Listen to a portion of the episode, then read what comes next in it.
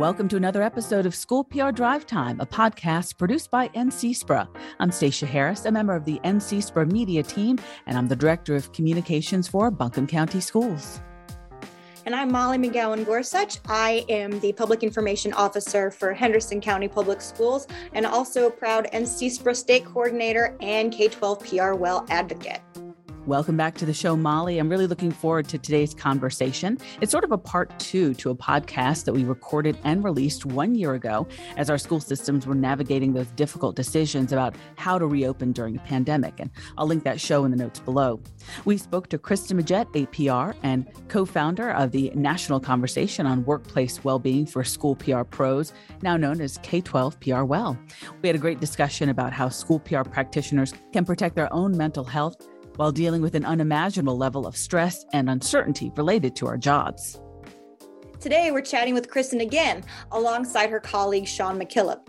Sean and Kristen have both been instrumental in fostering an environment where school PR professionals can discuss mental health, wellness, and work life balance to learn from each other and also to work together to prevent burnout. When Sean is not advocating for mental health, he's the manager of communications and community engagement in the Hamilton Wentworth District School Board in Ontario. Sean McKillop APR has been in school PR for about 15 years now, working with the province of Ontario's Minister of Education and working in two school districts. Supporting mental health efforts at school, for kids and staff, and especially helping people find their pathway to care are always at the forefront of any of his communications. Kristen is also a veteran of the school PR profession. She's based in Kansas, where she served her local school district for 12 and a half years. She now works as a communications strategist with CEL Marketing PR Design, supporting school districts and other community centered organizations. We've got a great conversation for you as we take a deeper dive into the challenges currently facing school PR practitioners and what we can all do to cope and thrive. Let's start the show. Sean McKillop, welcome to School PR Drive Time. And Kristen Majette, welcome back. So, to start us off, guys, tell us a little bit about how you both came to be so involved in this concept of K 12 PR well. Gosh, well, it's great to be here. Um, you know, Sean and I have been friends for several years, and it was a phone call uh, back in 2018.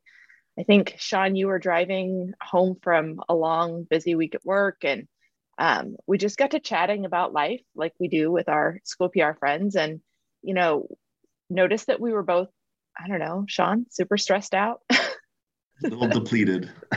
yeah, depleted is a good word. And, you know, the more we chatted, the more uh, we realized, like, I wonder if other people might be feeling like this um, maybe struggling with the same uh, stress or demands and, and, and depletion of working in the profession. And honestly, in the last three years or almost four years, um, it's only grown from there. We just, you know, we keep learning, listening, and trying to help as many people as we can. Um, and, uh, you know, it was about a year ago that we found a professional home um, for our conversation. It had been two volunteers kind of cobbling it together in between busy jobs and uh, busy lives, Sean and I, um, that we were able to find a home at uh, the CEL team. Uh, where I work um, has adopted us. And so we get a lot of, uh, we have a team supporting us now, which is wonderful. I think that there was a lot of um, uh, momentum in this in this in this moment that we became sort of K-12 PR well, and it started for me working a lot uh, and very closely with um, our social workers, um, and you know there was a real long time frame of just crisis after crisis, issue after issue, and it just you know one Friday night, my wife's looking at me, I'm staring at the blank wall, and she's saying, "Are you okay?" And I said, I, I'm not sure. I'm not sure. But working with social workers, you know, and and they were giving language like vicarious trauma and compassion fatigue. And that's kind of when I started to tap into something that I was like, hmm, and talking with Kristen, you know, we really started to formulate something that was a lot bigger. And what we've realized over the years, it has become what it has become. Um, and I do uh, credit a lot of that work with the social workers that that kind of gave me that language um, and really the courage to be able to have these vulnerable conversations with Kristen. And then together we just sort of created um, this. We're we're really champions for this for this cause for our for our profession. Sean, you mentioned some um, really important words that I think we've all started to understand throughout the last almost two years now. Because um, the last time we spoke with Kristen, we were still early in a pandemic response, which was new to everyone. Um, now, fast forward a year, and it times it feels like we've started it all over again. Um, but in a lot of ways, we've moved to recovery mode. For you guys, how do you perceive where we are now? Absolutely. We really said that there was a, a crisis in wellness before the pandemic. Uh, and then during the pandemic, it just only amplified everything that we were going through.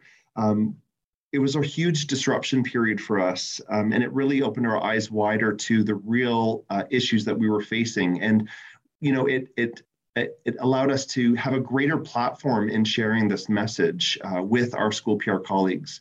Uh, so before the pandemic, you know, we were really experiencing all the things that we as school PR professionals experience. We are the shock absorbers of our um, of our districts, of our communities. When something happens to our neighborhoods, uh, to our school communities, we feel it, and we need to be there to support them and to support the leaders who are who are in turn helping and supporting them. So um, during the pandemic, you know, we often talked about just some of those uh, pieces that really um, uh, came to the forefront. Um, you know, we really saw uh, divisiveness come forward. We saw um, marginalized communities being uh, disproportionately impacted by by what uh, was happening, and you know we really elevated our standards of communication to such I would say um, we performed so much and it was at a level of not just perfection it was just breaking all boundaries to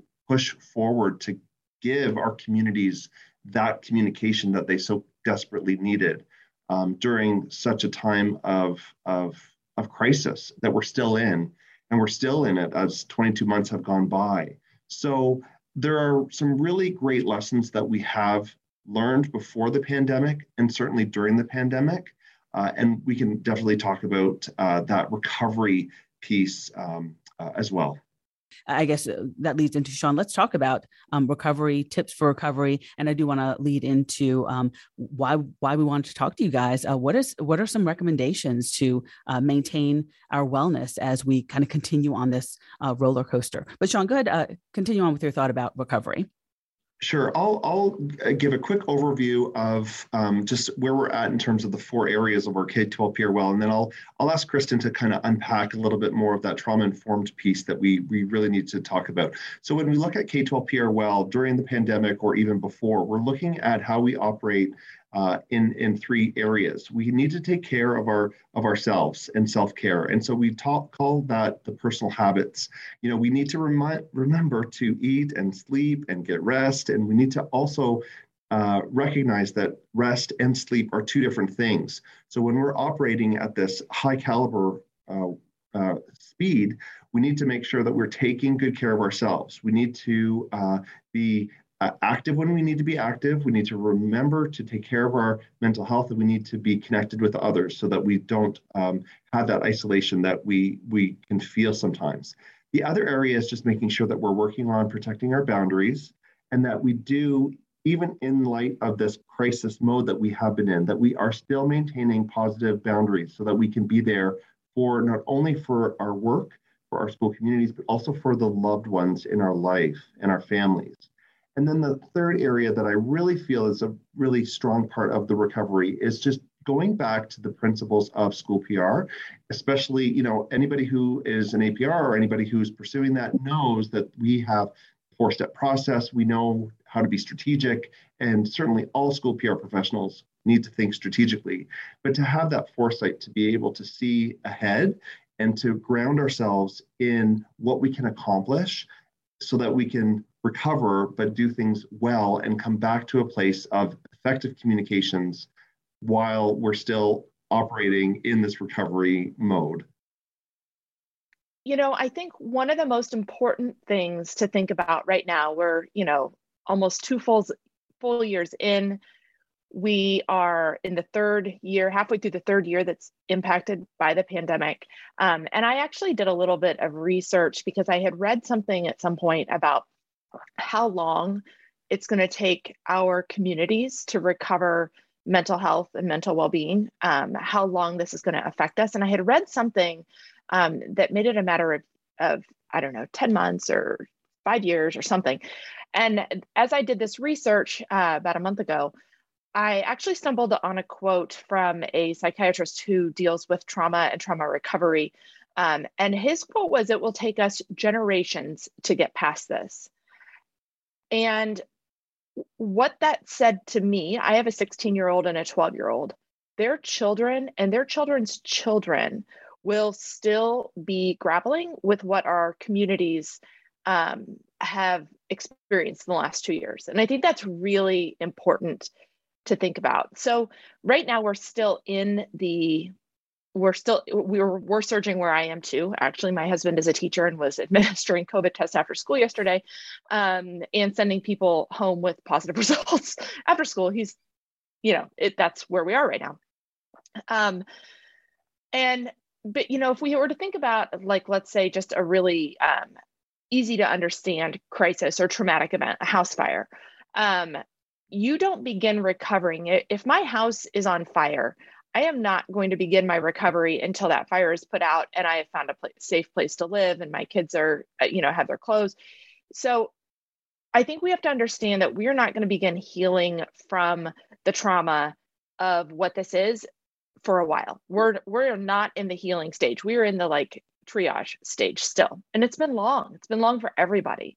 Um, and what we have to think about is that the people in our communities truly have been traumatized um, because what we're what this last couple of years, and I know tr- sometimes people get uncomfortable with the word trauma and traumatization, um, but the reality, what our brains have perceived, uh, we've been isolated, and there has actually been a threat of a deadly virus that could kill us.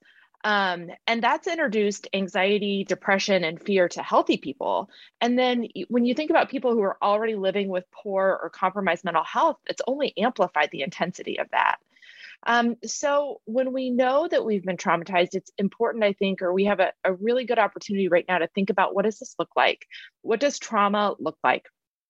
and anyone who's done any reading or, or, or heard podcasts about trauma, there's been a lot about it lately. Um, but we know it's fight, flight, and freeze, right? Those are the three ways that a brain will respond to a traumatic experience or event. Um, fight, we see that in our communities right now. It's posture, it's voice, it's yelling, it's the pictures that we see in the news of protests outside of school board meetings, um, of angry, you know, contorted faces. This is fight. Um, the response, what trauma fight is that the response is often out of proportion to the threat. So there is this sort of like, gosh, this is so angry and so escalated. Um, that's trauma. Uh, another, you know, we mentioned, or I mentioned flight, that is the people who are disengaged, they kind of disappear. Um, that's if you feel like you can't get on social media, that you just have to stay away, that is flight. Um, and there's nothing wrong with that. It's it's disengaged it's despair maybe it's retreat it's you know wanting to stay in your house and not leave wanting to stay in your mm-hmm. bed and not leave. Mm-hmm. um, and we see this with our families as well. And then freeze is that feeling of waiting for the next shoe to drop. You're paralyzed. You can't get anything done you can't unload the dishwasher much less go redesign a website um, so freeze is is the the third piece of that so I think we can all think of people in our communities, people in our school systems, people, our coworkers, um, our friends, our family, who represent all three of these. Uh, you know, we can think of examples of, of people that we know who are stuck in fight, people who we know are stuck in flight, um, and people we know who are stuck in freeze. And Sean and I have done a lot of uh, reflection about this, and really, what what we believe um, needs to happen is that we need to adopt a trauma informed approach that this is really going to define the next era of school pr um, is having a trauma informed approach. And the great news is is that schools have been talking about this for a while with students um, but it's really thinking about it much bigger than that.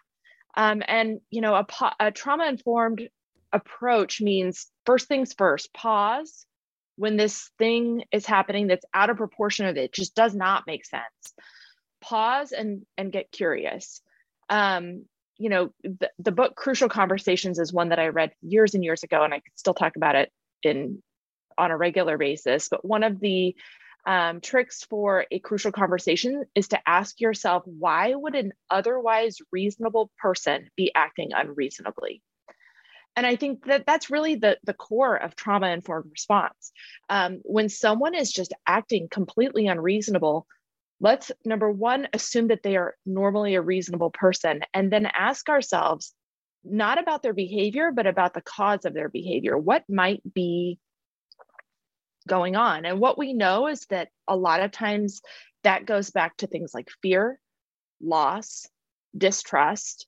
Um, they feel psychologically unsafe um, but the, the, it's not that they're a crazy person. It's not that they're out of uh, they are out of control. They've lost control of the reasonable side of their ability to operate. Trauma informed means that we get there with them and we start to just seek understanding offer benefit of doubt um, show patience and grace. Those are and, and that's not easy. And i'm not asking anyone to open themselves up to being wounded by this you know if certainly if you've got someone in your office who's waving their arms you don't need to get closer to them. You need to step back. Um, but but really what we're thinking about is how do we understand our community in a trauma informed way? And these things that are happening that don't make sense and seem completely outrageous asking ourselves um, you know what might be at play here? Um, and you know because what we again you know the the trauma that we've all experienced has not ended. And so the more that we can focus today on a trauma informed mindset with our coworkers, with our community, with the parents who are, you know, engaging with us, and frankly with ourselves, um, I think the the better set, the better approach we will have to coming through this and, and building back trust and consent, uh, you know, engagement. Wonderful guidance. Thank you. And I, I will note that I think what's interesting about our roles as school PR professionals is, like you mentioned, um, that secondhand trauma, but we're also experiencing it ourselves firsthand. So Absolutely. it's almost like we have double the fun, both layers, um, and kind of navigating that, um, wanting to um, help others and cope and deal with their trauma and communicate in ways that addresses that while also holding space for ourselves to do the same i think is what has been particularly difficult. Um, well and what you described molly is something sean and i have talked about a lot over the years is um, you know communicators are shock absorbers. So what you've described is that this trauma is coming across your desk or through your screen or, or whatever it is and your job is to sort of reduce the trauma for the people that get it next. Um, and shock absorbers in cars, if you are driving over bumpy roads and unfinished curbs, you're going to need to replace your shocks. And I think really school PR professionals in the last, all the time, but especially in the last two years, have gone over a lot of potholes and unfinished curbs. Um, and that takes a toll. It takes a real toll on your your mental health and, and your physical health. So yeah, what you've described is absolutely accurate. And what we're seeing in the in our school districts and in our communications, we're so uh, effectively trying to communicate to everybody in all of our different populations, right? But when we look at the the specific messaging that we're giving to staff um, as well as to our students like we really are individualizing the support that is being required at this time so in there's nothing that has gone by through my office that hasn't had some reference to some sort of support for mental health and well-being in terms of student support, family support, but also making sure that you have those supports in place in your internal communications and those messages for staff. You know, if you have an employee assistance program, use that, say that every time. Don't uh, hold back, be repetitive in that. Make sure that people know that that service is there to help them. If they need community supports, make that known and, and available. And I think that it's important because when you have your communications, the tone of whatever communications you're providing starts to change and it starts to be more empathetic and it starts to offer that um, service to the communities that help is available and that we are here to help you through this challenging time. That kind of leads into what we're going to talk about next is uh, where are you um, as a Canadian resident? Um, where you are right now, both emotionally, how you're coping, and what that looks like for your district and, well, your country, since yours is different than ours right now. Well, I think at the heart of this, we're all having this human experience and everybody is going through something together. And what is fascinating for me is that connectedness that I have with my colleagues from the United States and, uh, of course, the, my, my, my fellow Canadians.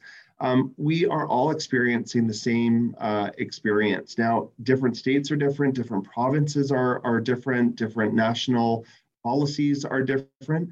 But you know, we are going through. Uh, we're f- just finishing our fourth lockdown uh, as a province. Uh, we've been through this for 22 months now.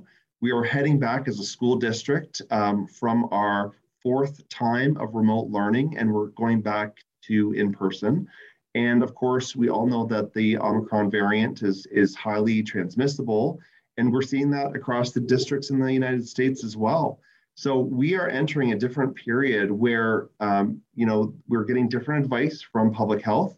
We're having to change how we used to manage uh, our COVID cases. Uh, we're looking at more school districts uh, with higher absenteeism, staffing shortages, uh, and possibly school closures. So that pivoting to remote hasn't gone away.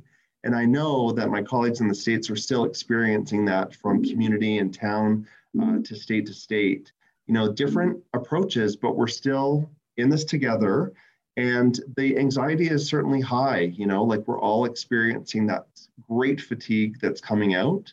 Uh, and the best thing for us to do is to just keep communicating with each other as a network of school PR professionals, but also when we're looking at that communication to our families, to our own families, to school districts, um, and making sure that that we promote that help is available for everybody. Wonderful thoughts. And uh, on that note, we actually want to pause for a quick break. And when we come back, we're going to unpack some of the other challenges to school PR that have emerged in conjunction with pandemic response and recovery. Stay with us, everyone. You're listening to School PR Drive Time.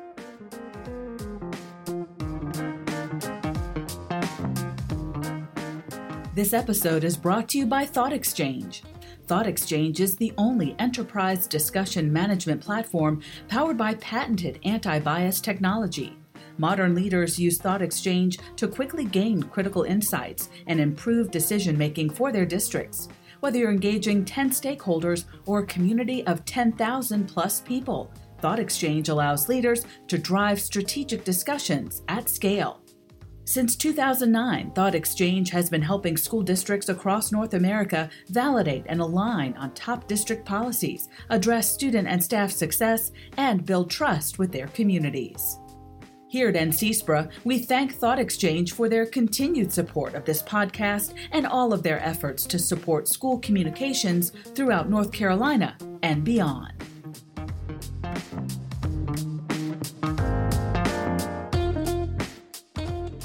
Welcome back to School PR Drive Time. I'm Molly McGowan Gorsuch with Stacia Harris, and we are joined by Sean McKillop and Kristen Majette. We're talking about K 12 PR well.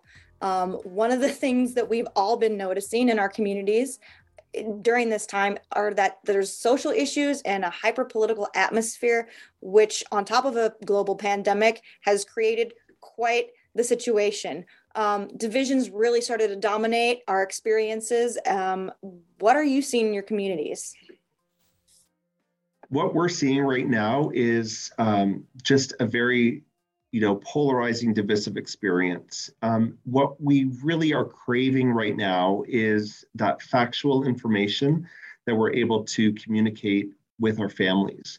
And there are differences of opinions and perspectives and beliefs but I think that one of the biggest things that we need to do is to focus on how we can help and support our families navigate through all the information that they're being asked to consume right now.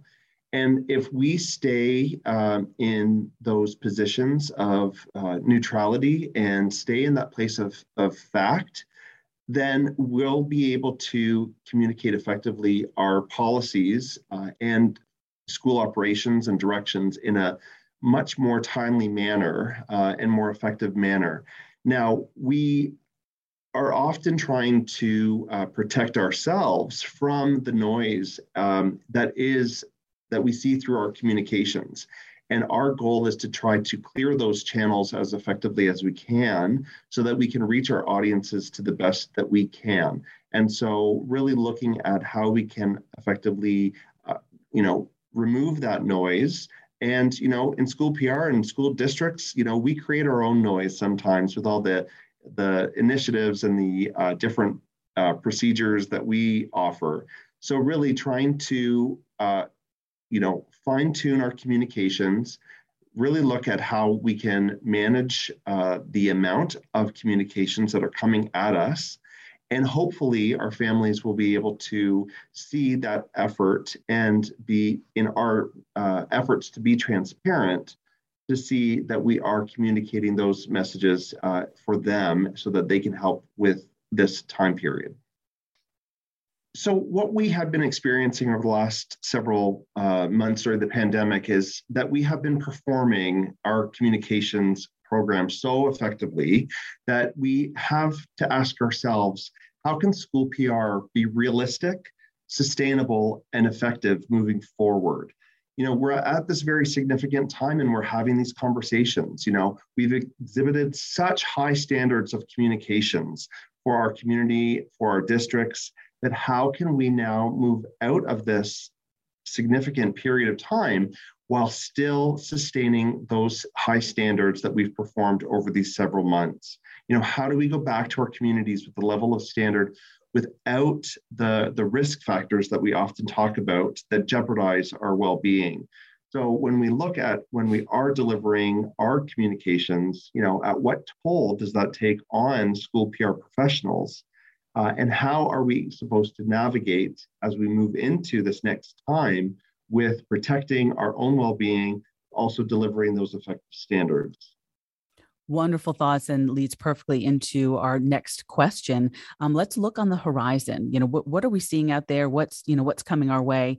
Um, I think it's so important to, you know, as, as school PR practitioners to be able to um, forecast and sort of uh, see, be a little bit ahead of the curve. Um, so from your yours from y'all's perspective, um, what do what are you guys seeing coming our way?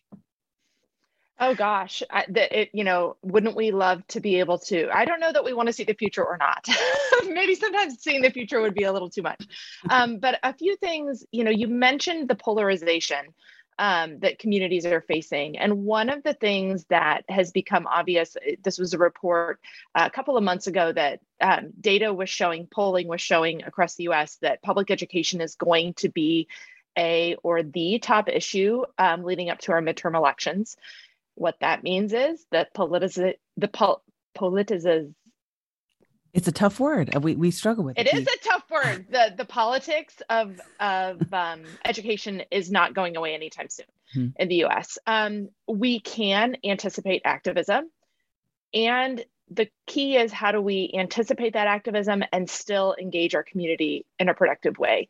Um, there is a uh, I believe he's the director of the Kettering Foundation, but David Mathews, he's written several books. One of them that I um, came across this fall it's called with the people. And his his uh, it's really how to overcome the divisive topics issues whatever is in your community. He wrote this many years ago so it's not about the pandemic but it's so um, relevant right now.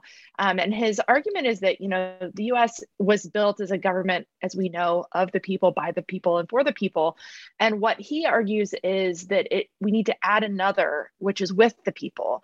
How do um, elected boards govern with their constituents. Um, and really, he goes into this idea of the co creation of work.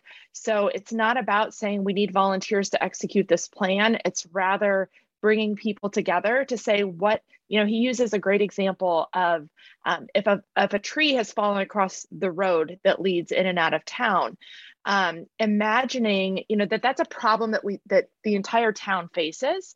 And imagining that you have one of those old fashioned two sided saws and you've got people on both sides of the saw you know sawing away to get this tree cut in half and then you know moving the i think we can all imagine that sort of scenario in a community um, where everyone comes together to clean up storm damage or, or whatever that is and thinking about the work that our schools and communities need that isn't related to something in the road but that is maybe um, less concrete but looking at how we can really not not you know plan together work together and celebrate um, the success together um, but of course, this all also will have to come back to um, the trauma informed approach that we were talking about a little bit ago. Um, you know, building trust, coalition, consensus is going to require an understanding that people are in a state of trauma and that that's going to mean more listening, more uh, going more slowly um, as you engage people um, and meeting them where they are. Um, you know, as far as you know, the challenges that we see on the horizon, certainly what's happening in communities is hard, but then also just mental health.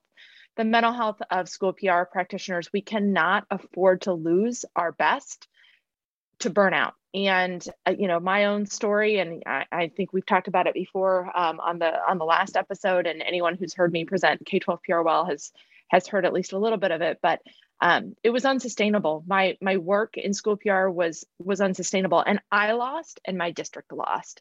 Um, so how can we build capacity? How can we help each other? You know, Sean and I can only help so many people. How can Stacia and Molly and Sally Sue and everybody else help the people around them to understand the risk factors to their mental health and also the protective factors, the things that can help reduce the effect of those risks. Um, you know, we talked about shock absorbers, even understanding that, understanding that there's a toll on your brain and body when you are being secondary, you know, when you're taking in trauma and helping to share traumatic information with others, that there's a toll, understanding that, and then having the, the care to rest, go slowly, take something off your plate, whatever it is after. Um, but really, you know, K 12 PRWell is ultimately about capacity building um, and about leadership. And, you know, just like school PR pros do every day, I remember going to a, a, a NSPRA seminar probably five years ago. And oh no, gosh, it was more than that, uh, 2015. And hearing the first session I'd ever heard about transgender students and the challenges that school districts were going to be facing. And I went back to my district and said, we need to talk about this. We need to talk about what this looks like in our district, what what our policies need to we need to review our policies. You know, what we know is that there is a workforce crisis in that that has been caused by the pandemic. And so employees of all shapes, sizes and stripes are struggling with mental health. And so as school PR people, we can have a and must really, if, you know, we have an opportunity to be a leadership voice in our district, um, to take that back and begin a conversation. Um, that, but what we know too is that um, employee well-being. There's a lot of research that that bears this out. Is really a shared responsibility. Individuals can only do so much, you know, but it is our job to go to bed at a decent time, to eat nutritious foods, to set boundaries is on us. Um, but the organization has a tremendous responsibility for workload and job resources, as well as organizational culture. And employees themselves cannot change those things. That's on the responsibility, you know, that's on the shoulders of, of supervisors and, and organizations um, you know supervisors have to express appreciation for support we know that that plays a role in stress management um, the flexibility of work schedule and we have to ask ourselves are we making the job bigger than our boss or our team knows are we doing more? Are we exceeding expectations all the time? Because expectations are what's expected right? We should save the exceeding expectations for those special moments and those special people who really do need a little magic. Um, you know, oftentimes I don't think our teams or supervisors realize the work that we're doing or the expectations that we're putting on ourselves. And so having some conversations to normalize what that should be, um, what those boundaries should be, what the expectations for response time might be, mm-hmm. um, those are so important. And you know, I think also we can all we can all attest to the impact that um, our supervisors have on us in what they model. Are they um, you know modeling uh, some sort of work life harmony? Are they modeling getting to the office at a reasonable time leaving at a reasonable time treating themselves with uh, a little bit of grace? Um, that's going to make a big difference and that's going to ultimately set the norms that the team responds to. Um, but you know, one this has come up in conversation so much in the last six months uh, with Sean and I and with the groups that we've been meeting with. Um, what we know is that real solutions for employee mental health and well-being are going to in, have to involve superintendents, mm-hmm. HR, yep. student services.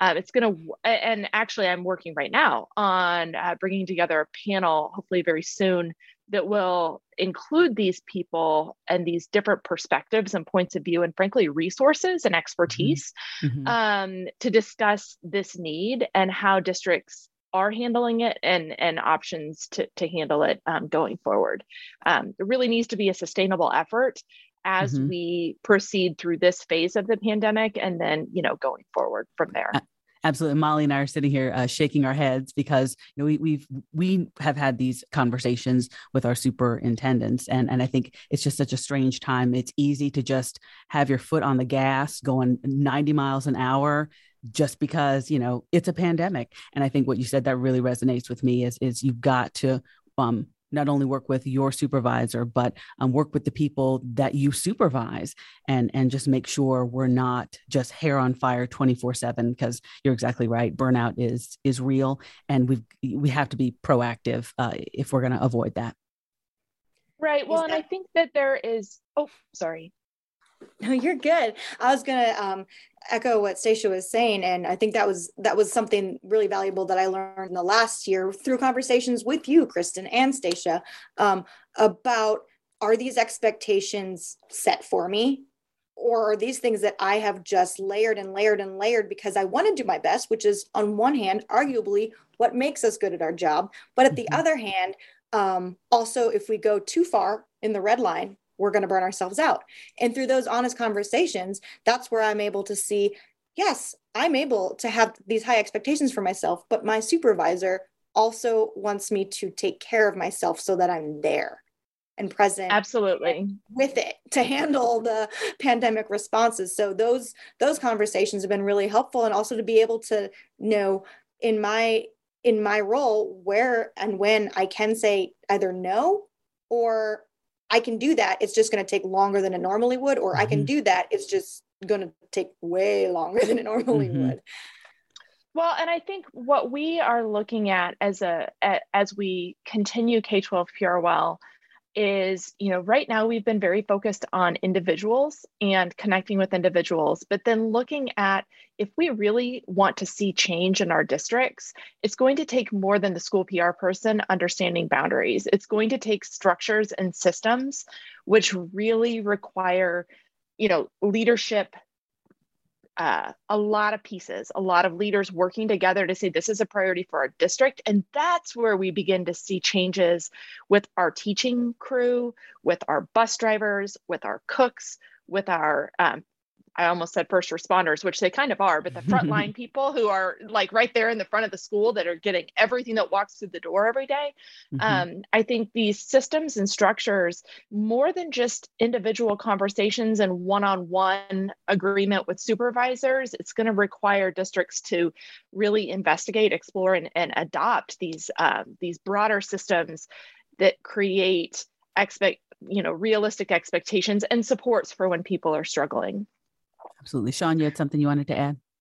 Yeah, when we talk about exceeding expectations, I mean, like we're we're all type A. We're all operating at such a high caliber, and that's our our own um, expectations for ourselves too. So I totally uh, feel what we're saying about we want to deliver our best because we won't accept anything else. But at what point does that impact us, right? So as a team, we're all, you know, I have uh, a lot of uh, focus around that four step process but we we find right now that we're not able to reach that that standard. Um, and we really have to look at okay right now it, we are really knee deep in tactics and we do need to think strategically. And when we look at the priorities of what we need to do we need to keep our eye on that and we need to re, really focus and finite uh, or fine tune our ability to to say to set priorities uh, for for our district. So what you might have had if you have a strategic communication plan you know hopefully you do and that grounds you in your projects and what you want to move forward on. But you know if you don't fill everything that you wanted to complete in that it's okay. Really look at how you can manage your workload reduce those expectations and really focus in on what will actually matter and what you will do well in this climate. And Sean, you, you just touched on it a little bit, but um, to kind of wrap us up, what are a few things that we have learned in the last year that we can take with us no matter what we face, pandemic and beyond, um, social issues? Both of you, what, what, what you got? Well, you know, one of the things that we try to end or include in every presentation that we do, every conversation, is some very, very basic truths um, and the first is that it is always okay to say, I am not okay. And it doesn't have to come out like that. It can come out a lot of ways, but it is always okay. And it's actually really important to say it. And you can text it to your friend or your spouse or your, you know, colleague, whatever. Sometimes, and you don't even have to explain, but it's saying, I'm not having a very, I'm, I'm having a hard time right now is the most powerful thing you can do. It also creates space for others to do the same. Um, you know, the, the next thing is that you are not ever alone. Never are you alone. And I was in a one person shop for 12 and a half years. I understand the feeling of, of being the only one. Um, but you are never alone. We have coworkers you know in those 12 and a half years that i was this one person shop I had people all around me in the office who cared about me, who cared about our district as much as I did, and who cared about, you know, getting good work done. Um, you can always ask for help. Um, that's one of the things I love in my new role is that I'm able to support districts and school PR people when they need to get a project off their plate. Um, and there are lots of groups that do that. Um, but you are never alone and you can always ask for help and you should ask for help and it's it it is the way to do the best work for your district. Um, and then, you know, most importantly, is that your wellness does matter to your employer. Your your employee, I'm sorry, your boss, your district needs you to be at your best, and that's where your wellness comes in. So remembering that your wellness really does matter to your employer, and of course, it matters to your loved ones and also to yourself. I'll also suggest that you know we talk about just understanding our own bodies when we're dealing with such stress uh, and uh, and that volume uh, of, of workload and life that comes to us and the mental health part, but also recognizing that your body really is uh, is always talking to you, and that we talk about you know like identifying when you have those uh, moments or those feelings in your in your body it could be it could be a headache it could be you know a rise. If you imagine yourself having um, a, a, thermometer a stress thermometer built inside of you you know like when you feel that mercury rising in you what symptoms are you experiencing from your body? And those are cues to tell you to do something to have some sort of an intervention about it. So when you feel that stress in your in your chest or your colon like i do you know that's time to to maybe stop to go get some water go for a walk. You know what uh, will help uh, so that it doesn't continue to rise. And the awareness of all of those symptoms are so important because at the end of the day we want to be the best professionals but we also want to be the best people and the best people for our families and for our loved ones. And if we're going and not being our best for for them and for what matters then you know we really reflect on what is all this about and how can we really focus on you know our priorities? And we have to be at our best for other people to be at their best as well. There's there's one thing that we haven't addressed and i just want to leave both of you uh, with this is that um, you know as we move forward i think remembering that well-being is very complex and that there are communities of color there are lgbtq communities where um, not every not everyone's wellness journey is the same and not every person's wellness journey is is easy.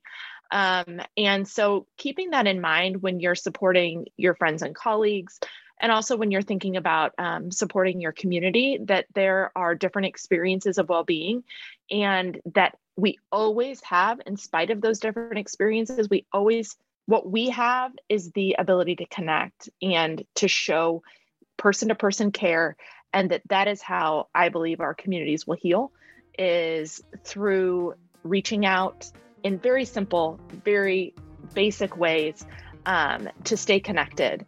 And and you know in spite of the challenges that different communities have um, i think that connection is is really where that healing will happen and that is a wonderful and positive place to uh, wrap up our conversation.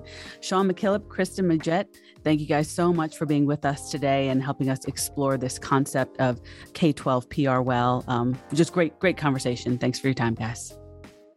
Thanks so much. Thank you.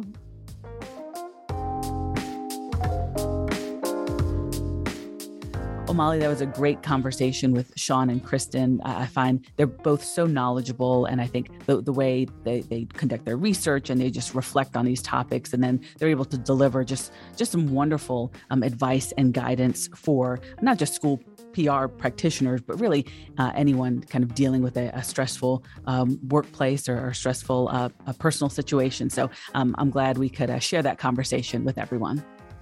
Absolutely. I always have a bunch of takeaways, and I would recommend that anyone going to NSPRA this year be sure to check anything that they present because it always is top notch quality and um, also provides a good opportunity for you to actually explore these conversations and your thoughts and yourself. Um, if you want to join the conversation online, you can always follow the hashtag K12PRWell on Twitter. Um, and if you can follow us, our school PR drive time is also on social media. If you have a topic you want us to explore on the podcast, email us at ncsprasocial at gmail.com. That's N-C-S-P-R-A social at gmail.com. And be sure to follow us on social media. All right. Thank you, Molly, for joining me today. Had a great conversation. Thanks.